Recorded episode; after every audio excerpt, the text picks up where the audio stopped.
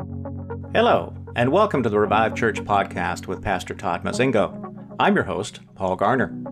Thank you for listening today. We have the honor today of having Pastor Massey speaking to us uh, on the 4th of July, 2022. What a cool era we live in. We have been given the authority to overcome all things. Pastor Massey surveys the founders of America and their beliefs in God and liberty. He points out to us that the federal government is not the authority over us. The Constitution is. The people of America are. If we want to roll back the abuses of power in this country, it starts with us, the people, taking up roles in local, state, and national government. Christians historically have abandoned this gift and responsibility given to us by God. We need to change our attitudes about this world Many people are losing hope and just waiting for Jesus to come back to resolve it all. That is not the attitudes of the founders. When those men and women saw hardship coming, they fortified themselves in the Lord. How about we take up the fight in the Lord and show the power of the Lord in this world? Instead of asking for Jesus to come soon, He is already here because we are asking for the kingdom of God to come on earth. Matthew 6. Pastor Massey exposes the current events in the U.S. in the light of the Constitution and the Word of God. Let's listen in and learn about the founding of America and what we should be doing today to live up to that. Be sure to listen to the end for some important information about Pastor Todd's new book. Right. Let's do this thing, huh? Ladies and gentlemen, What a cool era we live in. Amen. We have been given the authority to overcome all things. I think that translates also into government. We're going to be doing a little history lesson this morning. If you guys don't know, my name is Massey Campos. I'm the assistant pastor here at Revive Church. Thanks. It's fun. I love being your pastor, or one of the pastors, I should say. I love serving under senior pastor uh, Todd Mozingo and his beautiful wife, and we just we, we're honored to be here. But we also have a ministry called Self Evident Ministry. I've been traveling for the last almost nine years uh, into colleges, uh, public high schools, parochial schools, uh, any group that would have us. Yes, I've even been on liberal uh, campuses before and, and done these uh, kind of history talks. I love doing open talks and debates. I love doing these things. Do you know why? Because if we don't have the answers, well, where they find them? They will find them in the world, right? And so we have a table back there. We got a bunch of cool stuff. We have like, I don't know if you guys have ever seen our table. Some of you have our shirts. Like this gentleman right here has got a shirt of ours. We love easy sayings, nothing that offends, like socialism, steals, kills, destroys. Sound familiar? You know, just take it easy. Ease people into things, you know? I have a pre existing condition. It's called liberty, right? Get off me. That kind of thing. So, got a cool thing. We also uh, just came out with our new course. It's a 14 week Constitution course. It's on sale today for, the, for, for all of you. And if you guys uh, have any questions, you guys can go pick up one of those because I would love to talk to all of you. But I want to have lunch today. So I'm not going to do that. So we also have a podcast called Self Evident Podcast, and it's pretty fun to have. Uh, the reason why we started it was because I just can't shut up, you know, so there's a lot to say. And so I wanted to, to, to, to get on that. No excuses, move forward. That's the name of this message. No excuses. Move forward. On July, and usually on the, the weekend of the 4th, I do a message uh, that has something to do with history. This is what we talk about in, in the ministry we have, Self Evident. We talk a lot about history, the founding biblical principles of history. How many of you guys have heard we weren't founded on, on Christian principles? Uh, you've probably read quotes about it from some of the founders. I will tell you, listen to what they said. We're not founded in any sense on the Christian religion. Listen closely to that. They're right. They're, we're founded on Old Testament principles, the Hebrew Republic. Christianity is a separate sect of religion. And the reason why they didn't include Christ in those documents is because we had different religions that were established in the States. So if they would have said Jesus, they would have had the Anglicans mad at the Catholics, the Catholics mad at the. Ba- Doesn't that happen today? Can you imagine back then when it was forced on you to believe this way? So they said, worship God in your conscience. So, yes, we were founded on biblical principles. Don't let anybody tell you otherwise, because I'm going to go through tons of quotes. And if you want to, if you have any questions, we have a course that's on sale right in the back there. You guys can totally pick one up. Thomas Jefferson Thomas Jefferson said this, he's a great guy. He said, We do then most solemnly before God and the world declare that regardless of every consequence, regardless of any consequence, at the risk of every distress, the arms we have been compelled to assume we will use with perseverance, exerting to their utmost energies all those powers which our Creator, God, has given to us to preserve that liberty which He committed to us in a sacred deposit and to protect from every hostile hand our lives and our properties. It cost them something.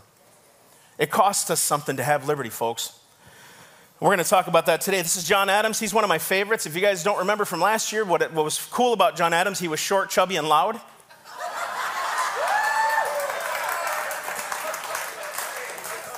Come on now. Come on now. There's something to be said about that, guys.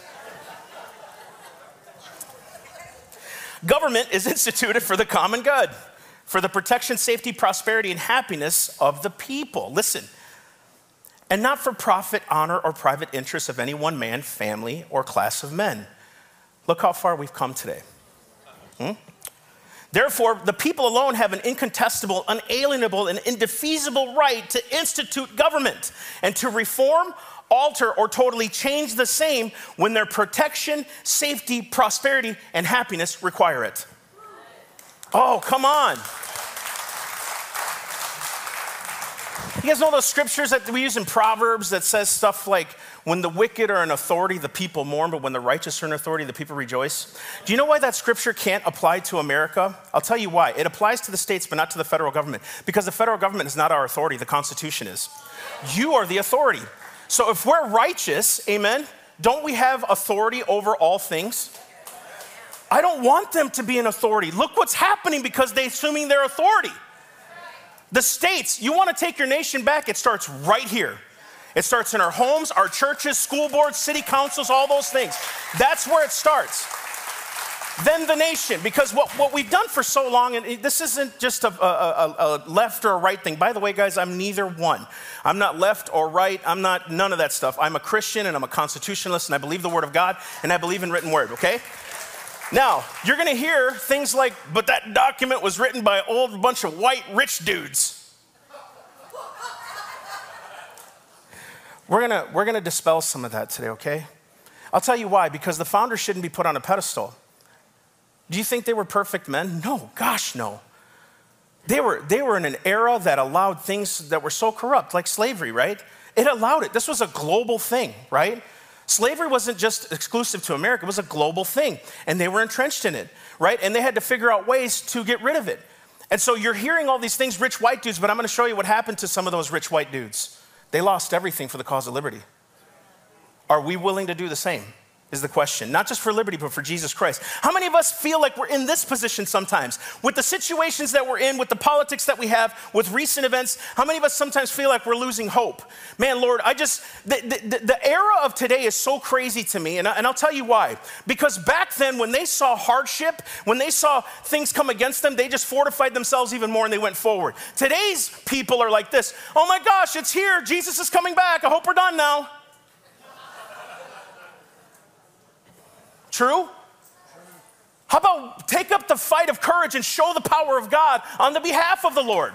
How about seeing the problems and saying, no, we're gonna get in our prayer closets, we're gonna get together as a church, we're gonna start praying as a, as a, as a church for our city, for our county, for our schools, for homeschools, for those kinds of things. Instead of saying, Jesus, come back, He's already here, folks, because we're asking for the kingdom of heaven on earth. What about that? Let's change our mindset because look at some of these tweets that are happening today. Congresswoman, uh, congresswomen and, and men are tweeting stuff like this cancel rent, cancel mortgage. This is crazy. And I'm, I'm going to tell you why I put these up. Listen to this. Look at that last line from, from Ms. T- uh, Talib, or what, I don't even know really how to pronounce her last name. No more policing, no more incarceration. This is dangerous stuff, folks. Okay? Listen to this. California will require toy sellers to provide non gendered sections in their stores under a new law. Seattle schools were proposed to teach that math education is racist. Math is racist. Now, here's the capper. This is where we're at right now in this nation. Look at the last one. Cats can keep their claws. New York bans decline. Because the cats need their claws, man. Now, let me ask you a question. This isn't meant to be funny. I'm going to ask you this Was that the purpose of government? To tell you how to take care of your cat? To tell you and require businesses to have non gendered things? Or was that your choice? Look, you want to be a fool and not declaw your cats? Good for you. Don't let bring them over to my house. I like my furniture. This whole stuff, do you know why this is happening? Because when people forget the Lord, Proverbs 28 says this because of the transgressions of the land, because of the sins of the land, many are the princes thereof. Because we can't self govern sometimes, we need people to rule over us because we don't know right from wrong anymore. But we're going to reclaim that back in this nation, amen? Was that the purpose of government? I'm going to talk to you about James Madison. This was actually a debate he did on the cod fishery bill. Listen to this is the father of the American Constitution, kind of sort of the Bill of Rights, but it was really on this. Listen to what he said. He's saying this, debating against uh, providing for businesses as a government. He said that's not the general welfare, but listen to what he said. If Congress can employ money indefinitely to the general welfare, and are the sole and supreme judges of the general welfare, they may take care of religion into their own hands. He's saying this isn't good, folks. The rest of everything I'm going to read, he's saying this is not what the Constitution intended, okay? He said they may take care of religion into their own hands. They may appoint teachers in every state, county, and parish and pay them out of the public treasury. That's not supposed to happen. They may take care into their own hands the education of children. Can we see what's happened since they've taken control of education? Huh? It says, establishing like manner in schools throughout the Union, they may assume the provision of the poor that was not the duty of the government.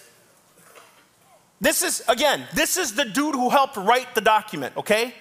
This isn't just opinions. They may undertake the regulation of all roads other than post roads. In short, everything from the highest object of state legislation down to the most minute object of police would be thrown under the power of Congress. Listen to this. Were the power of Congress to be established in the latitude contended for, it would subvert the very foundations and transmute the very nature of limited government established by the people of America. Did you know the Constitution only grants 17 powers to government? They can only do 17 things. If you look at the Constitution, it's really uh, 10 commandments against the federal government. It's a list of thou shalt nots. You can't cross this line. The Bill of Rights is the same thing. Congress shall make what? No it was, a, it, was a, it was a prohibition against government to step into your life. You were supposed to be free. Listen, we left a nation like England because they were literally doing the same things that we're experiencing today. We're going to talk about it, okay? This is good stuff. Now, this is George Santayana. He said this those who cannot remember the past are condemned to repeat it. If we don't know where we've come from, we will not know where we're going, folks.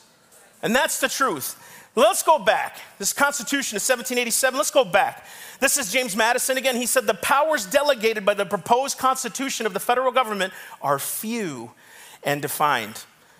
Today, they say they're indefinite.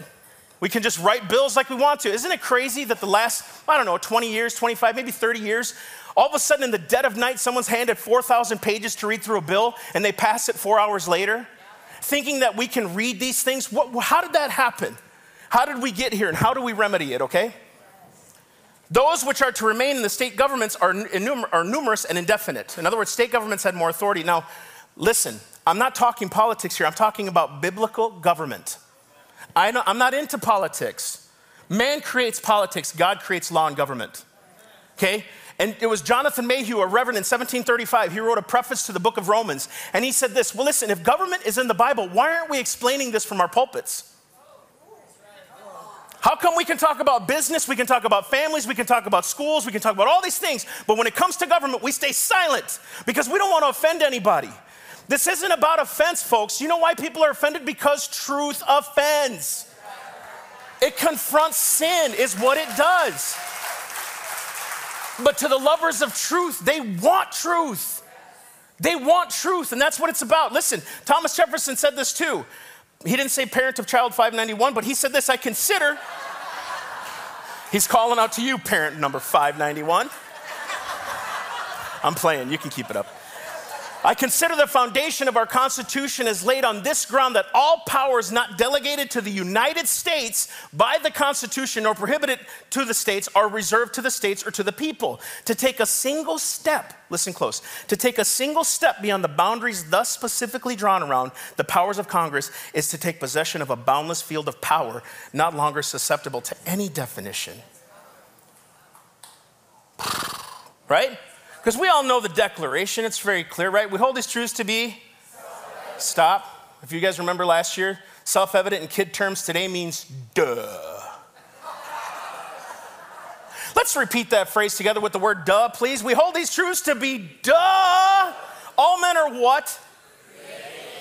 Whoa. There's a self evident presuppositional truth that God exists. He's the creator. He creates us with things. Do you think that God, that creator, has a law? Morality to govern it? Yes. It says that we hold these truths to be self evident. All men are created. Created. Notice it doesn't say we are born or evolved equally. We are created. Therefore, to them, when does life begin? At creation. They were intentional about every single word they wrote. This is why abortion is illegal. Here's why. Listen, when that Roe v. Wade case, the reason why I'm doing this first before I get into the actual meat and potatoes of this, right? The reason I'm talking about this is because when the Supreme Court came out with this Roe v. Wade decision, a lot of people out there saying the church and state separate. Like we've never heard that before, right? Church and state separate, right? We can't. Do... That decision had nothing to do with the church. Read the decision. They said we don't have jurisdiction in this matter.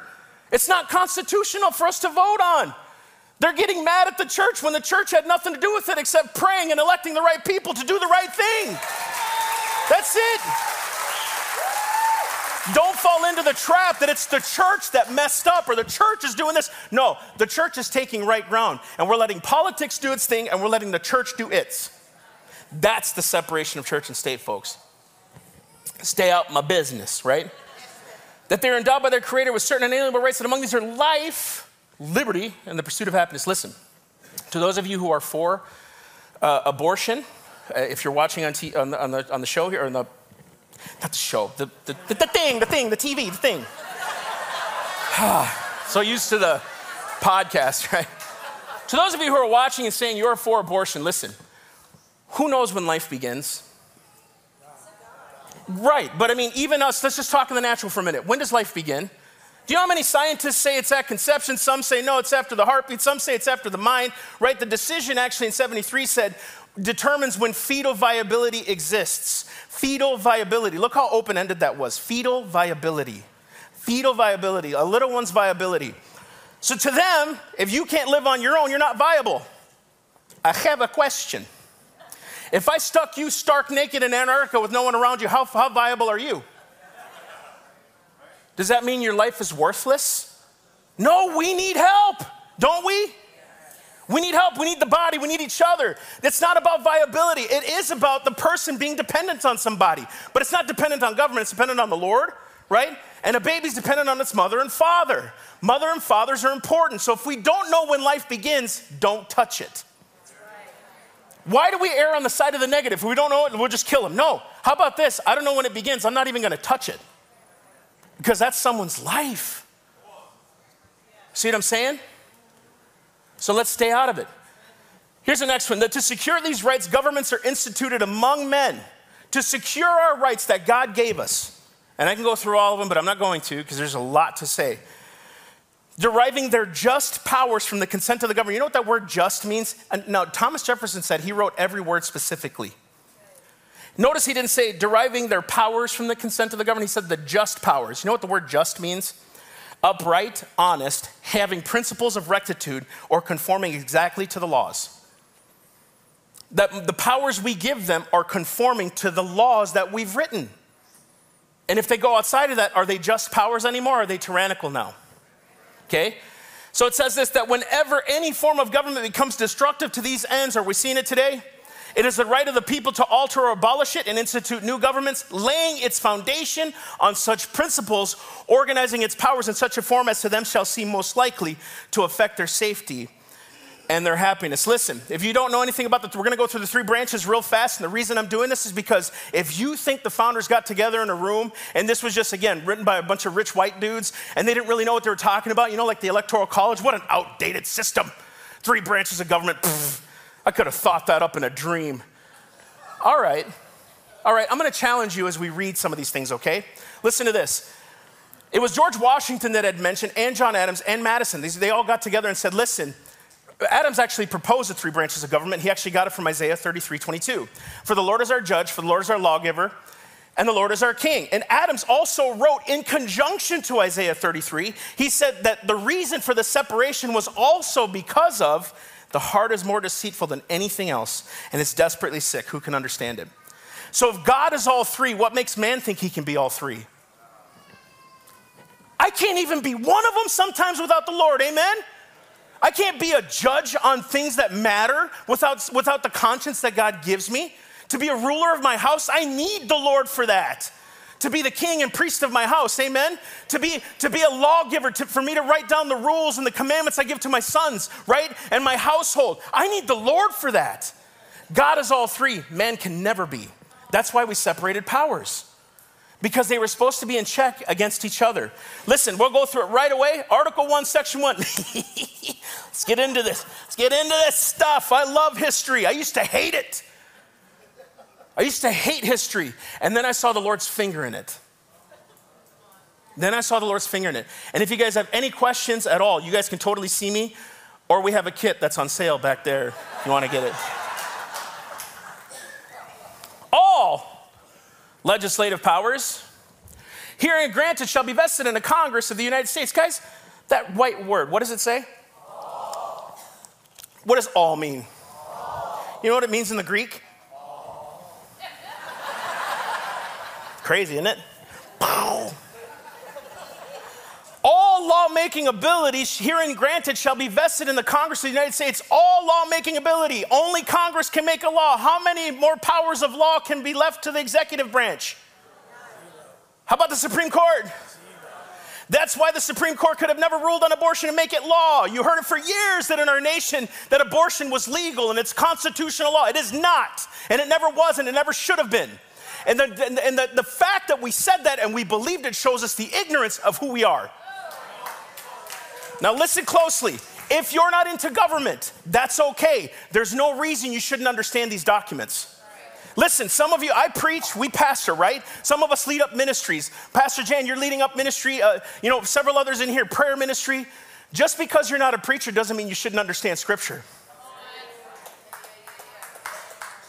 It affects you. Government will affect you. If you don't believe me, look at 2020. It came in quick, didn't it? We have the authority to shut the church down. what? Where did you get that from? Thank God for a Sheriff Snyder. Honestly, I'm not saying he's perfect. I'm not saying he does everything correctly, but when he challenged us, he told them, I can't shut them down. They're a church. It's not within my jurisdiction. I was like, I like him. All right. Now, did you know Congress has limits on what it can do when it passes laws? So it can't just pass laws that it wants. Let's go to the First Amendment of the Bill of Rights. Congress shall make what? No. It went from all to no. Congress shall make no, any, none law. Stop. Don't you wish they'd have stopped there? Let the states do it, huh? Let the states reclaim their authority. You know what's so cool about Florida and other places like South Dakota? Listen, if you think Florida's this bastion of liberty, there's only a few that are fighting for it.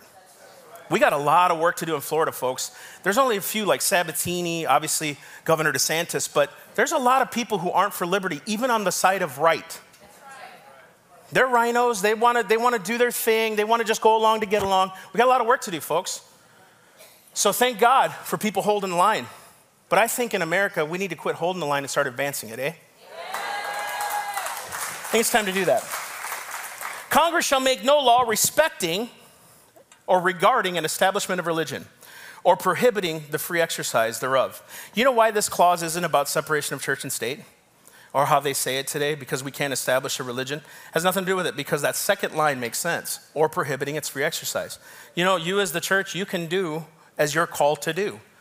Just don't be stupid about it, right? Let me explain. Go preach, witness, baptize, right? But don't force your preaching, baptismals, and all those things. Now you've left the Holy Ghost, now you're just a jerk. When your right now starts to infringe on the rights of another, you've no longer went into rights, now you've violated them. You see what I'm saying? We got to be careful. And it talks about abridging the freedom of speech or of the press. No, I don't want laws against the press. I don't care how much they lie because the truth rings louder than the lies. So we need to preach louder than what the media is saying. Now, folks, I love you. I really do. I do. And I love you to the truth, right? If you're looking at the media for your sources of information, I highly encourage you A, stop. B, as much as you watch the news, double read scripture. And I'll tell you why. Because the scriptures teach you discernment. The scriptures teach you how to judge right and wrong. The scriptures and the Holy Ghost teach you what is truth and what is not, what's fake. You can discern it inside. That's important to have. And if you're not reading the scriptures daily, but you're tuning into news sources, and I don't care what side they're on, because everybody's got a filter, don't they? I have a filter. I believe all things are pure. I believe the founders really did mean well. Sometimes they did some crazy things, but guess what? I would do crazy things too if they let me in charge. I would. I would, man. You know, reading some of these stories. Listen, John Adams said this You have rights given to you before all earthly governments, rights that cannot be repealed or restrained by human laws, rights that come from the great legislator of the universe. They were not talking about the light bulb, folks. They were talking about the God of heaven, okay? Now, let's get into this. Article 2, this is the powers of the president. What can the president do real fast? The executive power shall be vested in a president of the United States. He shall hold his office during the term of four years and altogether with the vice president chosen the same term to be elected as follows. And all it does, it tells you what his authority does. The reason why, now this is going to be a little controversial, but hear my heart in this, okay? You know why we're in constant war? I believe this to be true. You can go research it yourself. Because constant war gives presidents more power. Power is really enacted by the president when war is constantly going because they're in charge of the Navy, they're in charge of all the military, right? But then they can issue emergency orders, they can do all these things. There's like, uh, if you guys go look it up, I think we're in like some, I'm, I'm gonna get the number, some like 20 plus wars right now. We don't even know them. We're in so many different conflicts right now, that's insane. So if the president doesn't have any lawmaking ability, according to Article 1, Section 1, what gives him the authority to write executive orders? And what is an executive order? You know what an executive order is? For his cabinet, for his term. He issues executive orders to his cabinet. The, the Constitution never gave the authority for the president to make blanket laws over the states or the people themselves. That is, guys, we left a monarchy. That's called a king. We don't have a king in this nation. Listen closely. Render to Caesar the things that are Caesar's. You've heard this argument before? You know who the Caesars are in this country? I'm looking at them.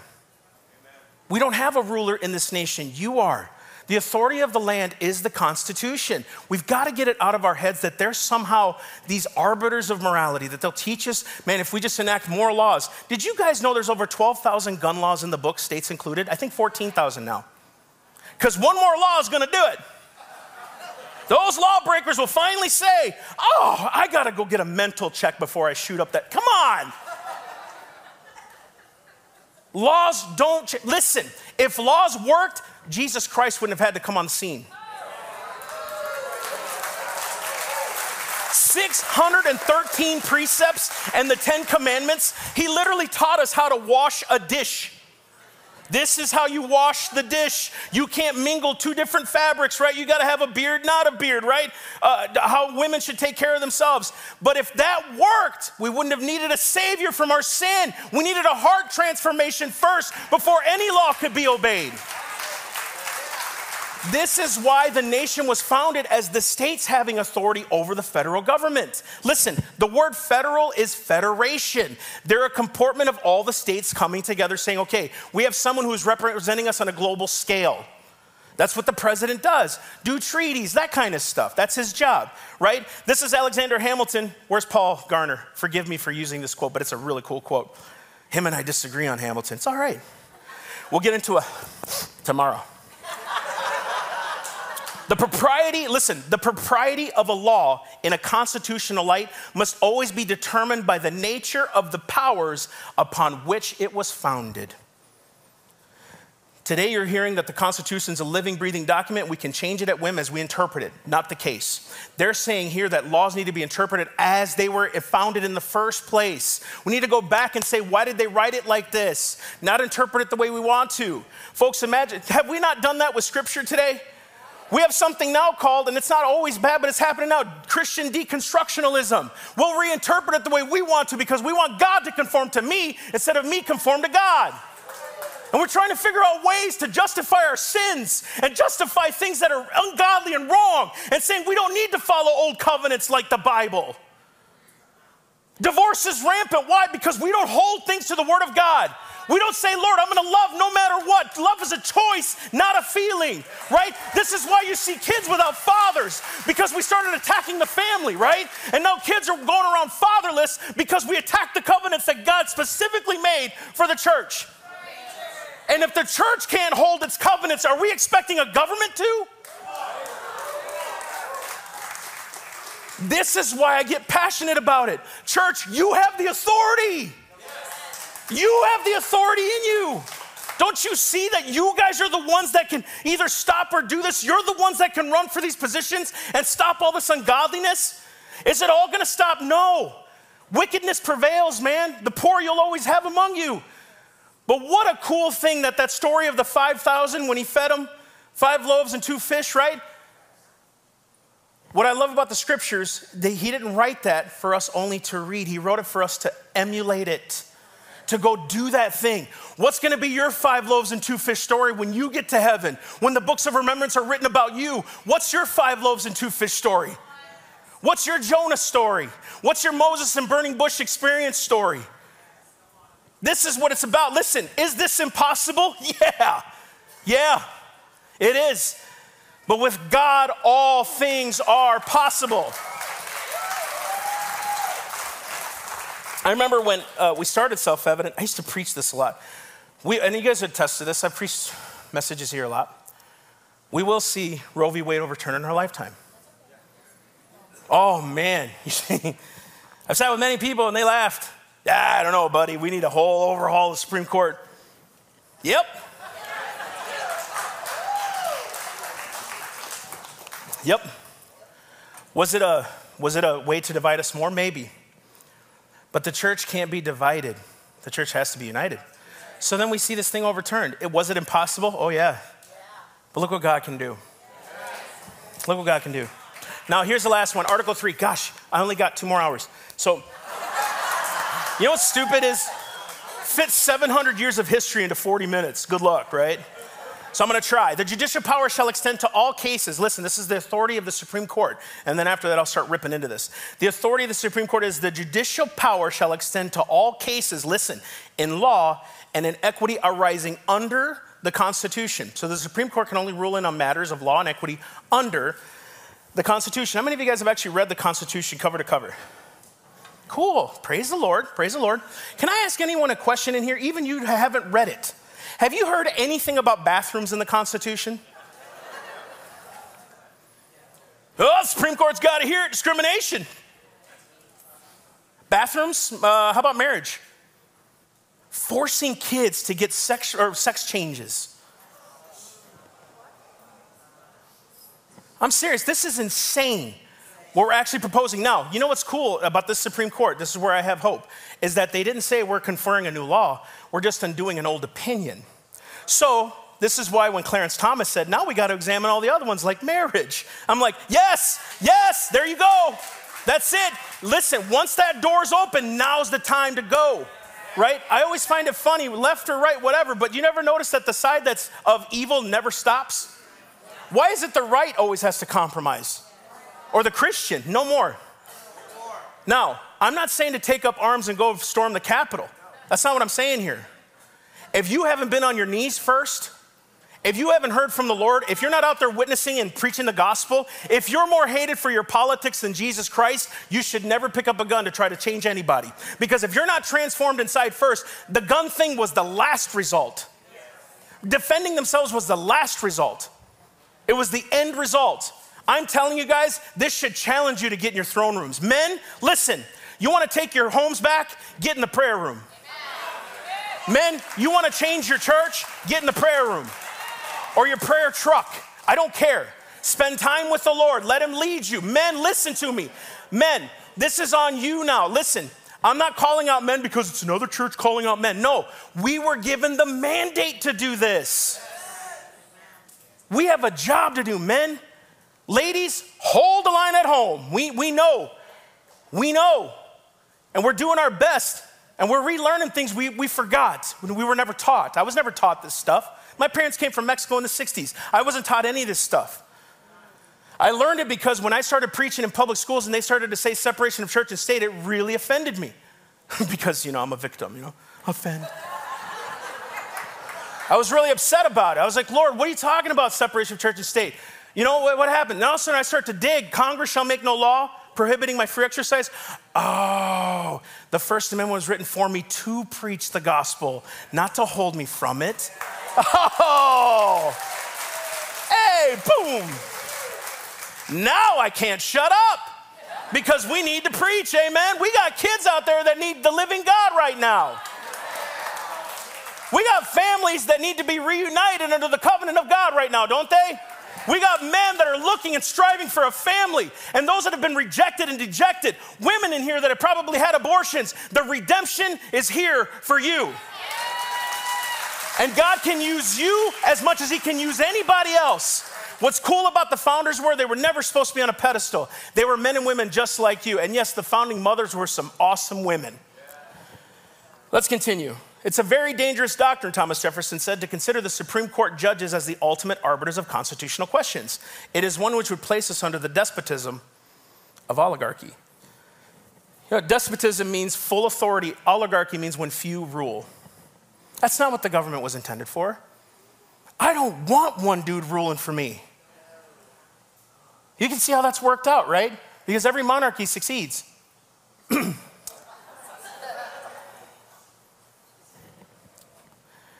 Noah Webster, he founded the Webster's Dictionary. His cousin was Daniel Webster. If you don't know Daniel Webster, he was a statesman, he was a Christian. He said, Hold on, my friends, to the Constitution, to the republic for which it stands. He said, Miracles don't cluster in what has happened once in 6,000 years, may not happen again. Listen to that biblical view 6,000 years. He said, Hold on to the Constitution, for if the American Constitution should fail, there will be anarchy throughout the world. He was right. But listen to what his cousin said, Noah Webster. He said, If the citizens neglect their duty and place unprincipled men in office, the government will soon be corrupted. If a Republican government, now he's not talking about the right or the left, he's talking about Republican, which means representative government. If a representative government fails to secure public, public prosperity and happiness, it's because the citizens neglect the divine commands and elect bad men to make and administer laws. We got a job to do, folks. We got a job to do. Now, some of you are in here thinking, what can I do? I think there's a lot more people in here that can run for town council, county council, school board, mayor, sheriff, even if necessary. I could see Max as a sheriff, partner. I think Max, he could do it. You'd be a great sheriff, brother. I think P. Todd should be the mayor. Don't get me fired. It's, it's, wouldn't that be cool if Pastor Todd was the mayor of Stuart?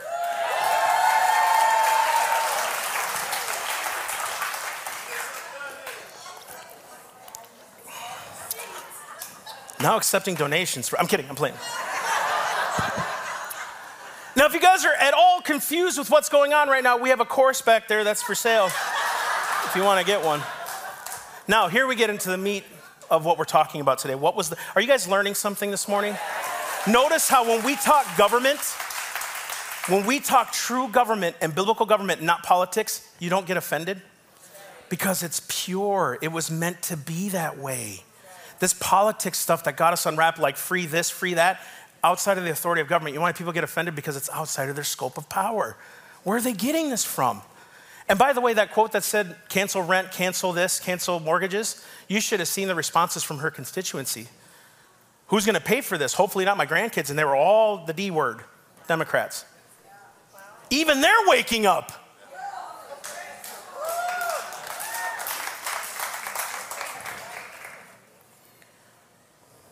What's the price? Whoops. What's the price? What was the price of freedom? I, I don't want to have you stand up. I, I don't know. I kind of feel weird when people do that. But if you've served in our military, most of you probably know someone who has served and lost their lives in the military for service for our country. And those who used to serve and are retired or have someone that served in your, in your family, I want to say thank you. I'm standing here on the blood back, tears, sacrifice, sweat, bullets, thoughts, prayers, finances of the men and women who courageously gave their lives for a nation that someday might even hate them. But they did it because they loved. I want to thank you from the bottom of my heart.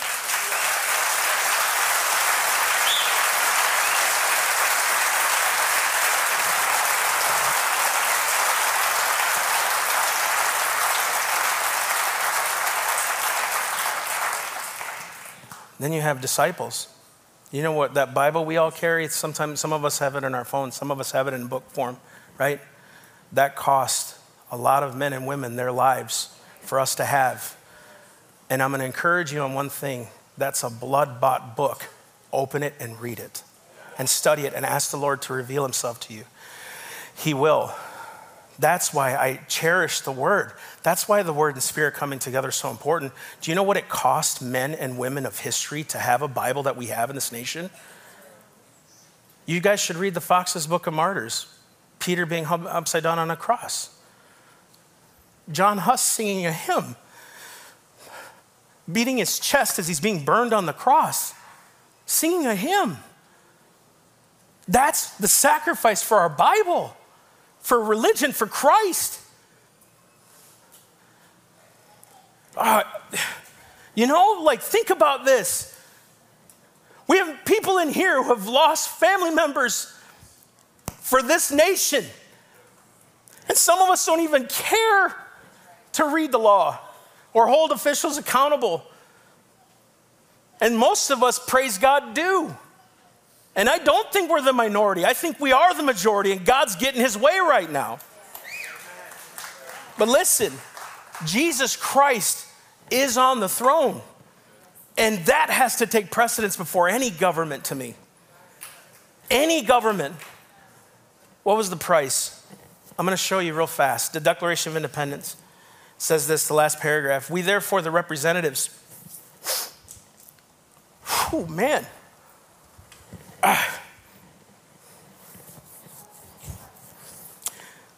We, therefore, the representatives of the United States of America and General Congress, assembled appealing to the supreme judge of the world, God, for the rectitude of our intentions, do in the name and by the authority of the good people of these colonies. Notice it didn't say by the authority of government by the people of these colonies solemnly publish and declare that these colonies are of a right and ought to be free and independent states. If you read in this, in this document here, it calls Great Britain a state. Each state was supposed to be sovereign with their own governments and their own authorities under the banner of the Constitution. They weren't supposed to be blanketed with laws.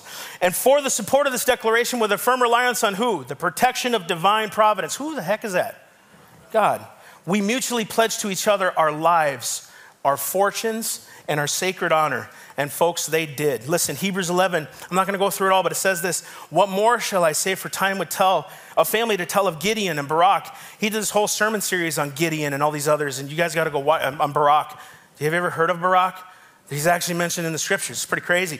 Samson, Jephthah, David, and Samuel, and the prophets who, through faith, who believed bigger than just overcoming porn,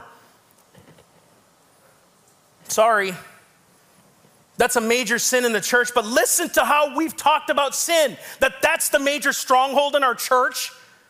No. My people are destroyed because they lack what? You know what that word destroyed in Hebrew actually means silenced? My people are silenced because they lack knowledge. You know why people are timid? Because they don't know. I don't even know if it's an issue of courage. I think most men and women, if you give them the have you met my wife? Give her a piece of knowledge. She don't, she don't stop. I've met some of you ladies. Jan, when does she ever refrain from her words up here? I believe when people get knowledge, they get courage. because they see injustice is done, and the Bible says, Be ready to revenge all forms of disobedience when your obedience is fulfilled. We've got a job to do. It's time for us to move up. Listen, through faith, they conquered kingdoms, enforced justice, obtained promises, stop the mouths of lions. Guys, I couldn't stop my dog from biting me, and they were stopping lions from eating them. This was what faith did. Listen, they quenched the power of fire, escaped the edge of the sword. Listen, this is the capper. This is where we miss it. We need courage before we fight. Listen to the next line. Were made strong out of weakness, became mighty in the war. They went to war, and then God bestowed upon them mighty. They took their calls on and they did it. Listen, I don't know if you're called to government. I believe I am. I believe I'm called to rectify that system. I believe I'm supposed to help do that. I believe I'm called to preach and be a pastor here at Revive Church. I believe I'm called to preach the gospel. I believe I'm called to not only do that, but mentor and set souls free by the power of God. I believe the church is called to heal, to set free, to deliverance, to miracles, to signs and wonders. I believe the church is the most powerful thing in America. It is the church.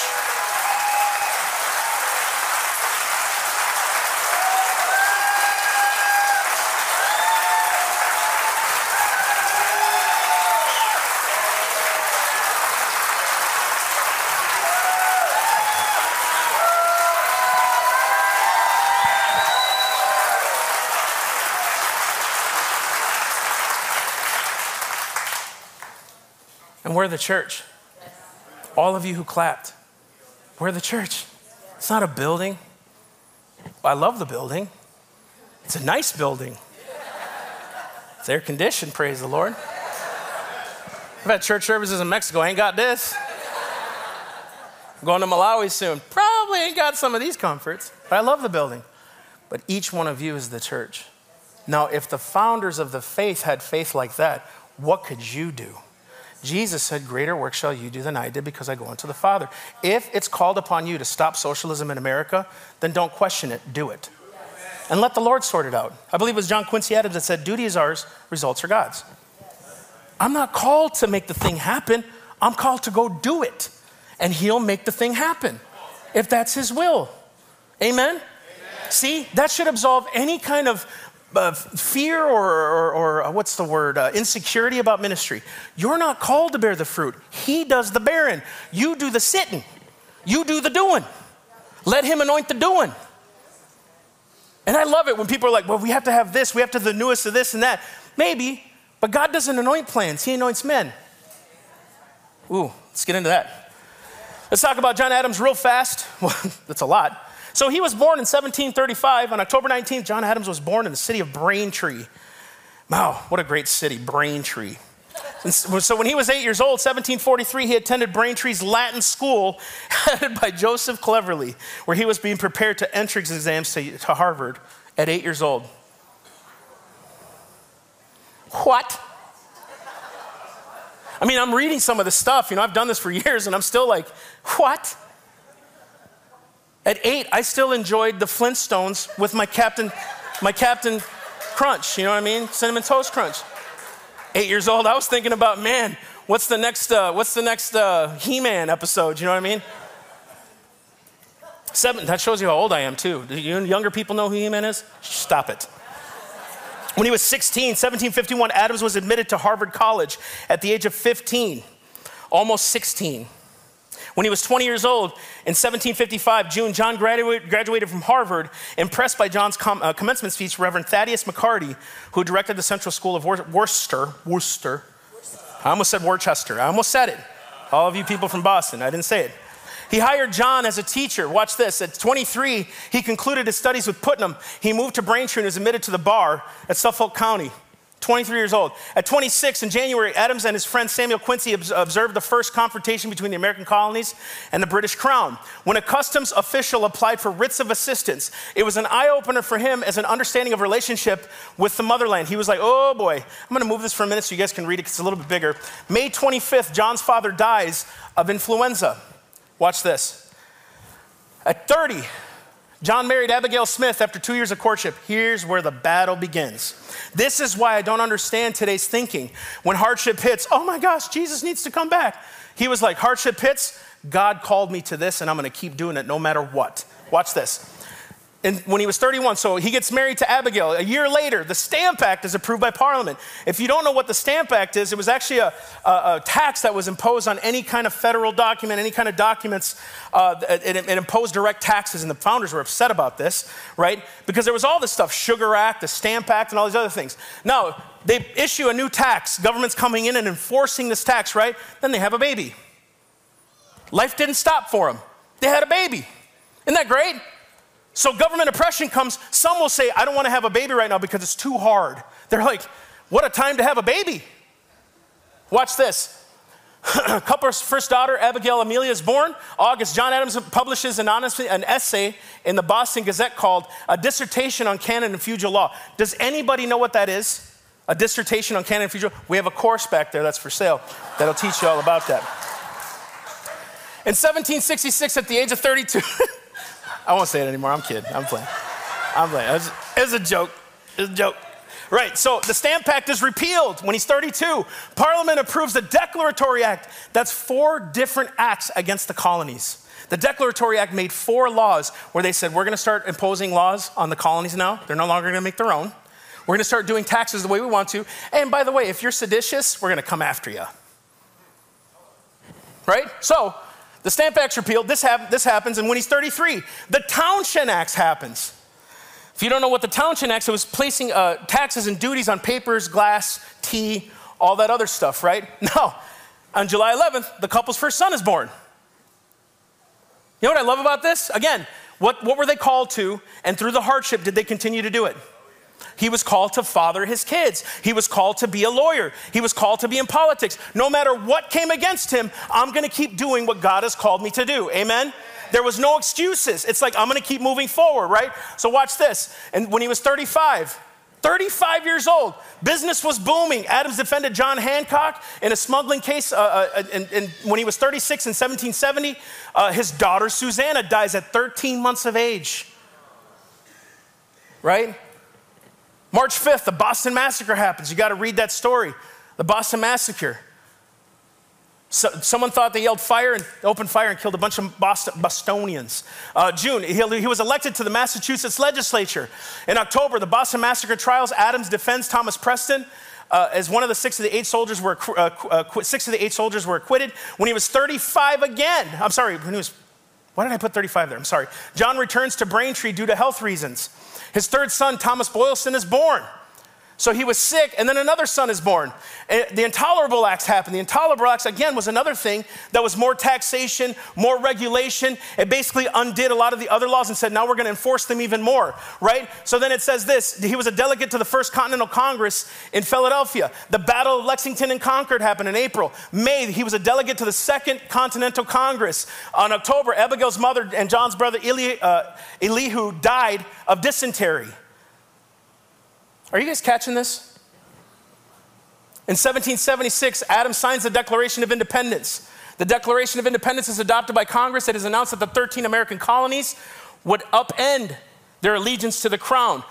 Now, what happened to John Adams? He became, listen, when he was, I think when he was 44, 45, he went all the ways overseas to get loans for America because we were broke, okay? You know who he took with him? John Quincy, his son, who was 10 years old, to help delineate. When his son was 13, he was a secretary to the ambassador of Prussia for the United States. So, through all the chaos, they kept educating their kids. They kept being fathers, statesmen. They kept getting involved in the battle, right? They kept being, for some, pastors. The pastors of that day didn't shrink back, they stood. Now, not all of them were for the cause of war, but they didn't shrink back the more that the evil came against them, guess what happened? They kept rising up. Now, here's real fast. I'm gonna try to go through this as fast as possible. This is Thomas Jefferson. At age five, began studying under his cousin's tutor. At age nine, he studied Latin, Greek, and French.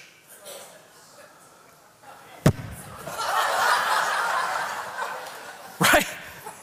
At 14, studied classical literature and additional languages. At 16, he entered the College of William and Mary. He could write Greek with one hand and Latin in the other simultaneously. I'm just studying this stuff and I'm like, yeah, there's so much to read, right? At 19, he studied law for five years under George Wythe, and the Stamp Act is approved by Parliament. Then the Townshend Acts happened in 16, uh, uh, 1767. At 23, he started his own law practice. You know what? Come after me. I'm going to keep going. This is what I'm called to do. Listen, this is why there's no excuses. You keep doing what God has called you to do, no matter what evil, no matter what's coming against us as a nation. God is greater than all that. You know why? Okay. Come on, Lord. Do you know why He's calling you to be who you're called to be? Because people want the silver bullet, don't they? What's the answer, Mass? How do we get back to that? You know what I'm looking at? A whole crowd of silver bullets. There is no silver bullet. We're all called as a piece of this to help remedy what's going on in America. Each one of us has a part to play in the remedy of liberty again. Each one of us has a part to play in the proclamation of the gospel. The church is not one person, the church is all of us. America is all of us. That's why I hate this term minority the minority and Mexican American and African American. I hate that. Do you know why? Because if you're a citizen, you are an American of these United States, and there should never be divisions in this nation, ever. It has hurt more than it has helped. It's hurt us more than it helped us because it pits. Listen, if you're listening to the media, isn't it funny? Why should you hate rich people? Why, why is that even in the conversation? They're rich, we must hate them. If you're white, shut up right? I got a lot of white friends. I'm employed by a white guy. kind of black, though. His, his lineage is of the Mozingo tribe. Seriously, slaves that immigrated to America, or that came to America. So, yeah, he's kind of, how do you remedy that? Let's keep going, huh? Got off on a tangent there. All right, let's go to 1774. At age 31, he wrote the widely circulated Summary View of Rights of British America and retired from his law practice. He was 31. He said, I'm done with law. Now time to get into government, right? The Intolerable Acts happened in May. In 1775, at the age of 32, he was a delegate to the Second Continental Congress. Then the Battle of Lexington and Concord happened. When he was 33 years old, he wrote the Declaration of Independence by himself. 33 years old. 33 years old. And if y'all read that document, the original one, outlawed slavery, banned all kinds of, eh, banned abortion. There was a lot of things in there that he was calling out that was happening in the land at the time. It's crazy stuff. Northwest Ordinance of 1787. You guys should read it when you get a chance. There's all these documents that have at the foundation as the Lord, right? Uh, when he was 33, he took three years to revise Virginia's legal code. At 36, he was elected to governor of Virginia at 36 years old. Whew, 41, he was American minister to France and negotiated commercial treaties. At 46, he served as the first Secretary of State under George Washington. At 53, he was the vice president. Then he was elected as the American Philosophical Society's president. At 55, he drafted the Kentucky Resolution. Are you catching this? all through the hardship, God elevated him because he was worthy to do it. He kept moving forward. He didn't make an excuse. He didn't say, Oh my gosh, I need this. Listen, some of us are going to have to give up temporal pleasures to get what God's asking us to do. We're going to have to do that. I'm not saying all of you. I'm saying some of us will. I know I had to for a while. God's prospered, no question. But there was a time where I didn't see that happen. And you know what? It was awesome because I saw the finger of God in all of it, right? Now, I'm going to continue. I'm not going to go through all these, but listen Carter Braxton of Virginia was a prosperous planter and trader. His ships were destroyed by the British Navy. He lost his home to pay off debts and died in poverty. Remember those rich old white people? Most of them died dead or in poverty. Rich old white dudes, okay? Thomas Lynch was an uh, aristocratic rice plantation owner in South Carolina who risked a substantial fortune by signing the Declaration of Independence. His health rapidly declined and his ship was lost at sea. On the way to Europe to recover, no one knows what happened to him. Thomas McKean of Delaware was harassed mercilessly. His family went into hiding during the war. Moving multiple times, he served in Congress without pay and died in poverty. These were trade, they, they, they, were tradesmen, rich dudes who died poor. Go down to John Hart, had to leave his dying wife's bed. Oof had to leave his dying wife's bedside at his 13 children, ran off in various directions to flee the British. For more than a year, he lived in caves and forests. He returned home to find his wife dead, his children missing, and all of his property gone. He died shortly after of physical and mental exhaustion and a broken heart. Five of the 56 signers were captured by the British and tortured. 12 lost their homes through looting, confiscation, and burning to the ground. 17 lost their fortunes. Two lost sons in the military, while another two sons were captured, and nine lost their lives. We don't know what went into this as Americans. That's why the national discourse is so wrong. These guys just did it willy nilly. They're just a bunch of white people who wanted to get their up white privilege. So wrong. And church, don't give into that. God created us all as one. We're under the blood of Jesus. There's no such thing as privilege. Listen, you who are like me, I'm Latin. I'm blessed and highly favored. Praise the Lord. You who are African or black, if you want to say it that way, you can't get mad at me because I'm ethnic. I got like a right to it or something. I got Mexican privilege. Did you know that I know men who are Hispanic, black, Asian, Indian, all of them, who are just as prosperous as the white man? And some of those people who are Christians say, because the Lord elevated me. I didn't elevate myself. I didn't make excuses. I didn't turn against my brother. I didn't stab them in the back and say, white privilege. They got rid of their excuses, said, Lord, if this is the course I'm on, prosper it. And He did, and He has. So everybody has the opportunity to do that. As a Hispanic, I've, con- I've confronted racism and I've been experienced, I've experienced racism before. It happens. People are ignorant, dude. You know, if they're sinful, shouldn't we preach to them instead of get mad at them? Shouldn't we be preaching repentance instead of putting it on Facebook and Instagram? Look how terrible it. No, repent for the kingdom of heaven's at hand. You, sir, are in evil right now. Why not that? Why not love them to the truth? See, the, the Christian has to be different than the world, folks, different than politics. Amen? I'm gonna wrap it up here. John Hancock said, Resistance to tyranny becomes the Christian and social duty of each individual. I'm so sorry, guys. I know this was going to be long, but continue with a steadfast and with a proper sense of your dependence on God. Nobly defend those rights which heaven gave. And Washington said, The harder the conflict, the greater the triumph. What's your duty? These are the last couple that I have. I mean that. This is E.M. Bounds. He wrote this in the book Power Through Prayer. He was talking about the church. He said, What the church needs today is not more machinery or better, not new organizations or more novel methods, but men from the Holy Ghost can use. Men of prayer, mighty men in prayer. The Holy Ghost does not flow through methods, but through men. He does not come on machinery, but on men. He does not anoint plans, but he anoints men, men of prayer.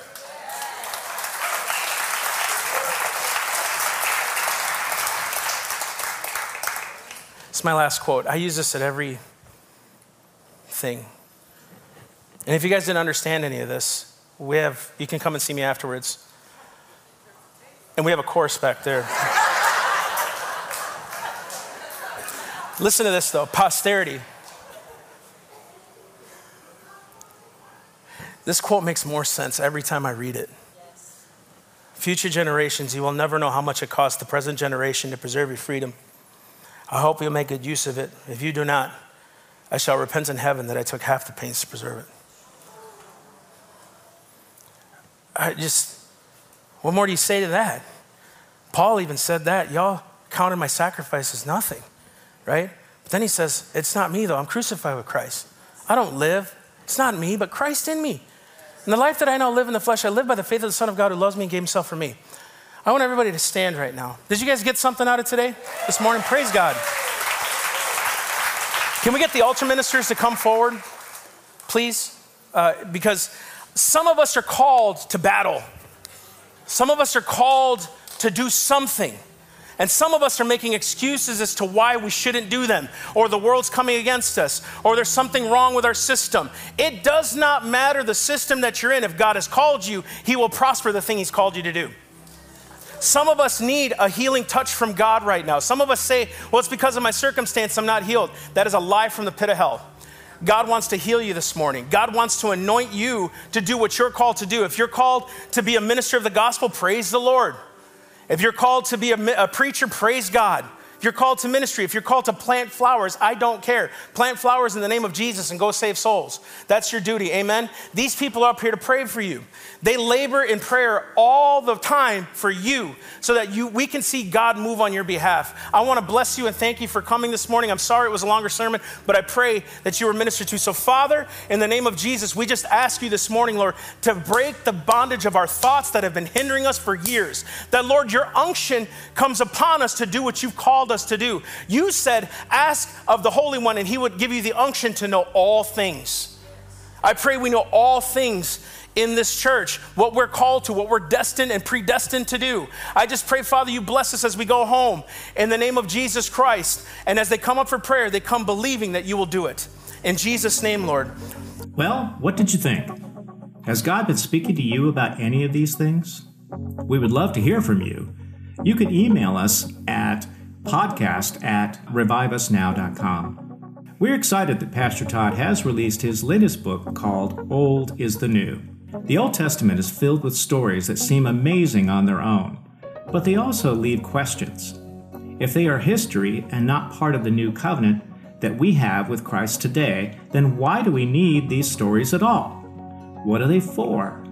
Could it be that those stories were recorded and saved for us because there is something they can teach us? Could it be that those stories actually help us understand God and the new covenant He has with us? Could it be that somehow those stories guide, teach, and help us understand what God has for us as New Covenant believers? And finally, could there be hidden mysteries in these stories that actually give us revelation for today? This new book is available now on Amazon. The podcast is brought to you by Revive Church of Stuart, Florida. You can learn more about us at our website, reviveusnow.com. If you would like to support this ministry, go to our website, reviveusnow.com/give. If you live in our area or are planning a visit to our area, we would love to have you join us. We are located at 8851 Southwest Old Kansas Avenue, Stuart, Florida. If you enjoyed this podcast, why not click to subscribe right here on the podcast site of your choice?